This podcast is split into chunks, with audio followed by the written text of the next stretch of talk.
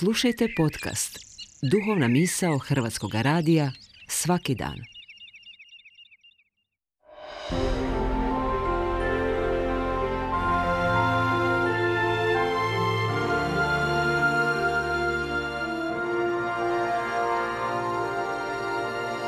Duhovna misao. Urednica je Blaženka Jančić.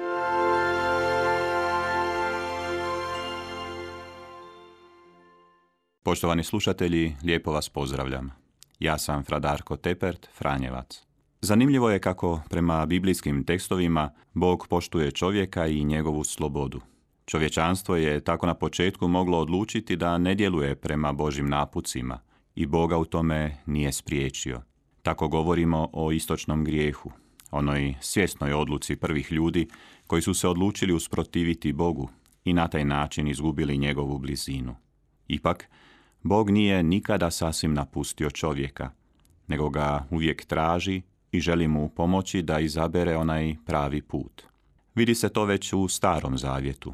Ondje, u knjizi ponovljenog zakona, Bog govori Izraelcima Danas predate stavljam život i sreću, smrt i nesreću. Ako poslušaš zapovjedi gospodina Boga svoga, koje ti danas dajem, ako poslušaš da ljubiš gospodina Boga svoga, da hodiš njegovim putovima, vršiš njegove zapovjedi, njegove zakone i njegove uredbe, živjet ćeš. Čovječanstvu, ovaj put jednom narodu, ponovno je pružena mogućnost da se odluči za Boga ili protiv njega.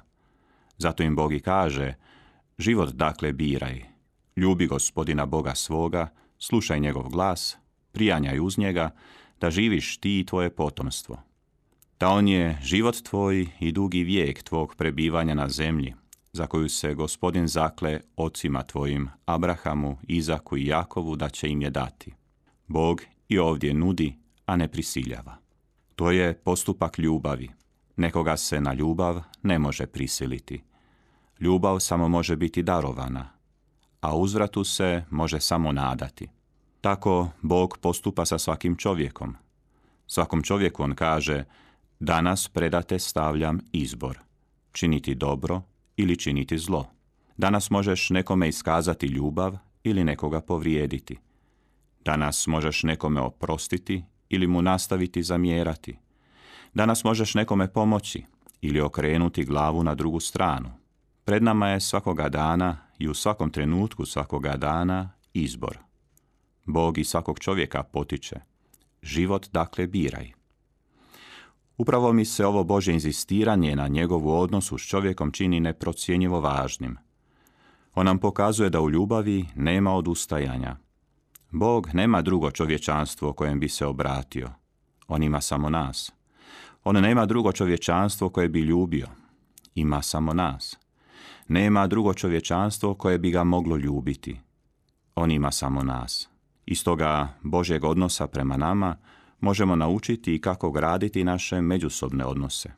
U trenucima nevolja najlakše je odustati. Na zlu riječ odgovoriti zlom riječi, na uvredu uvredom. Čovjek je svakoga dana pozvan da na zlo odgovori dobrim, opraštanjem, strpljivošću, ljubavlju. Život dakle biraj.